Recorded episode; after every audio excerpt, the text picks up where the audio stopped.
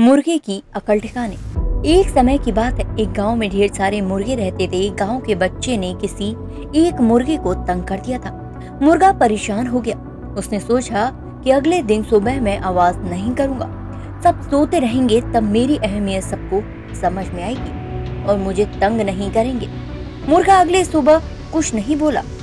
सभी लोग समय पर उठकर अपने अपने काम में लग गए। इस पर मुर्गे को समझ में आ गया कि कभी भी किसी का, किसी के बिना कोई काम नहीं रुकता। सबका काम चलता रहता है। और दोस्तों, यही हमें इस कहानी से सीख मिलती है कि हमें कभी भी न अपने ऊपर न ही किसी और चीज़ पर घमंड करना चाहिए। आपकी अहमियत लोगों को बिना बताए पता चलता है। दोस्तों, आज की मेरी ये कहानी आपको कैसी लगी कमेंट करके ज़रूर बताइएगा। इसके साथ ही मेरे चैनल को ज़रूर फॉलो करें और इस कहानी को ज़्यादा लाइक एंड शेयर करें।